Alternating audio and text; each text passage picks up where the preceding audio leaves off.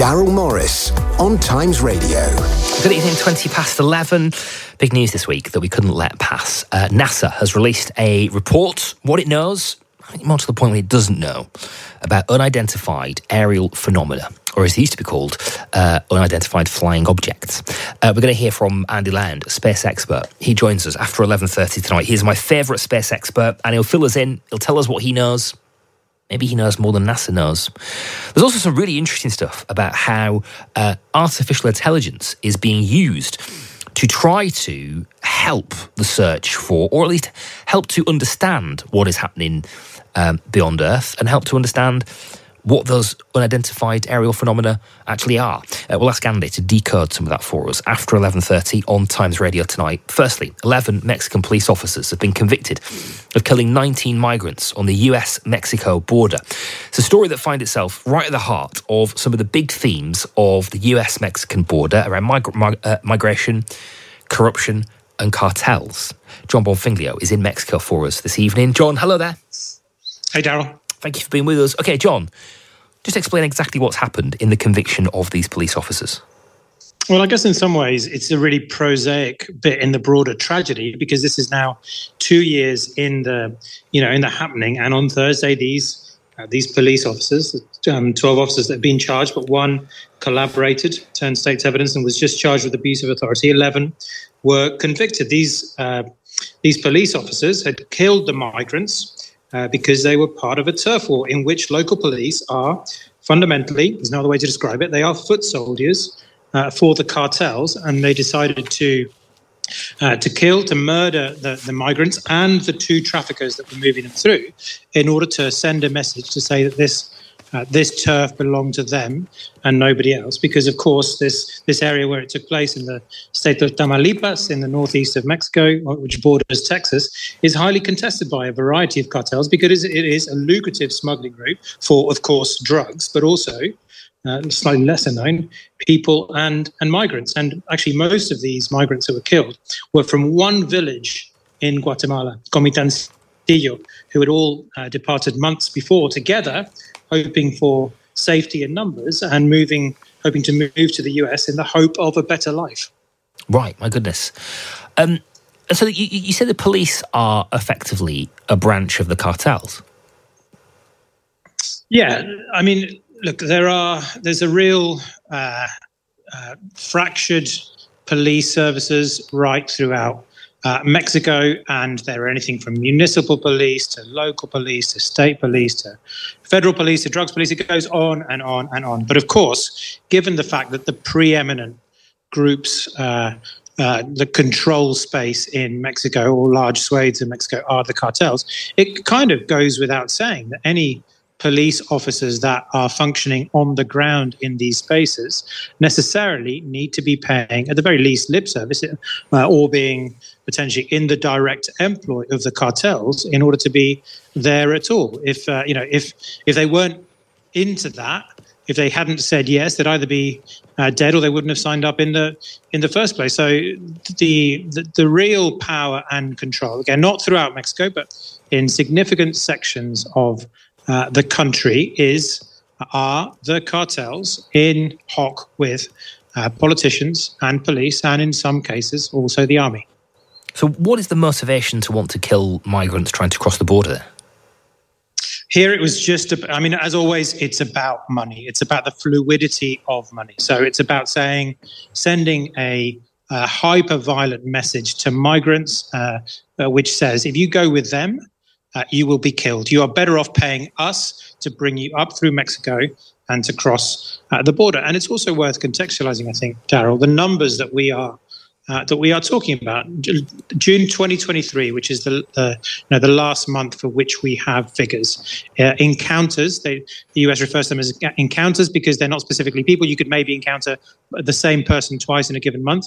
Uh, there were un- over 150,000 encounters on the US Mexico border. So detentions, that's up 27% year on year. And, and we are talking record statistics uh, from about uh, 20 years ago. And also worth saying, this is the summertime, which is exceedingly hot and genu- normally sees uh, reduced numbers of migrants trying to cross uh, the US Mexico border because of how deadly it is. And this uh, 2022 was the deadliest year on record, according to the International Organization for Migration. Uh, 686 deaths and disappearances. And of course, in the nature of the situation, you know that is incomplete data, and it is statistically the deadliest land route for migrants on Earth. Right. And still, this remains an enormous political issue, doesn't it? But both sides of the borders. Yeah, absolutely. I mean, in particular on the US side of the border, because there's a very clear split between Republicans and uh, and Democrats uh, as to as to the issue, and it's a very straightforward stick which the uh, Republicans use to beat the uh, the Democrats with, also because most of the states on the southern, you know, the U.S.-Mexico border tend to be Republican-led. So you know, it opens up uh, an ongoing debate uh, because these are, as I say, you know, these are significant numbers that are attempting to um, to cross. In Mexico, it's slightly less of an issue. I guess where it's more of an issue here in Mexico is when you have things like these atrocities, these deaths uh, that that take place, and it's also about the perceived collusion of the Mexican authorities, the federal and state authorities, with U.S.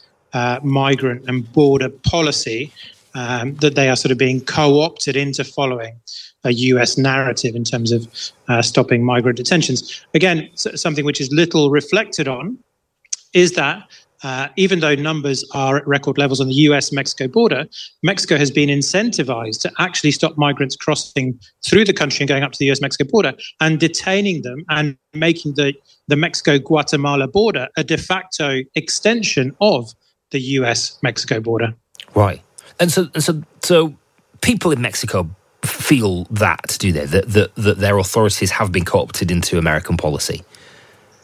They very much uh, do. They, there is on a on a day to day basis, an on the ground basis here, a real understanding of the plight of migrants because many uh, people here have family members in the US, have seen people, have witnessed people, have experienced family members and friends, you know, take that route up to to the US, and there is great sympathy. Um, so that yeah, there is a general sort of um, incredulity as to the the I guess the policy making that exists at a federal level in in Mexico. But when you have a situation as took place with these with these migrants, there is uh, of course there's a sense of the tragic nature of what took place, but there's also a, sense of a lack of surprise, given that if you think about corruption and police statistics in Mexico in the second half of last year alone, one in two Mexicans experienced some form of corruption in the country, and uh, similarly police uh, at point of interaction with the public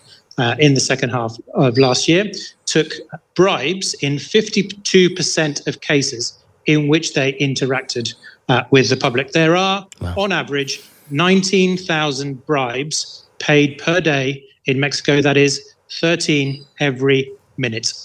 wow, my goodness me. And so I suppose with that in mind, Jon, was this conviction itself unlikely? It was. It's something of a surprise. These things tend to go. Uh, uh, I mean, sometimes unreported, certainly uninvestigated, and uh, ordinarily unpunished. But I guess the, the really high profile nature of, of this event meant that people had to take uh, note and they had to do, they had to be seen to be doing something about it. But for every one of these cases, where you have a conviction, you have uh, an infinite number of others uh, where it just, you know, it is uh, water under the bridge, sadly. Mm, indeed. And there's a real human cost, isn't there, there, then, Jon? Absolutely. Look, and, and also throughout Latin America, this is felt. I mean, we're talking here about a village in uh, in in Guatemala, but you know, the, the moment you can um, there are these migrant groups that are moving through Mexico and trying to get up to the to the US come from they are existing in caravans. They come from Central America from El Salvador from Guatemala from Honduras uh, from Cuba recently. There's been a, a huge spike. This has been the biggest exodus migrant exodus from the island in living memory. Venezuela, for obvious economic reasons that we've that we've seen and spoken about, and Haiti, which is you know undergoing. Haiti's never had it easy, but it's undergoing a, a terrible time, even by its own standards. And we we see the human tragedy, and we feel the human tragedy at the point of impact, where you have something like these deaths take place on the US Mexico border. But this is this this lack, this absence, this ache of people moving away from these communities right across Latin America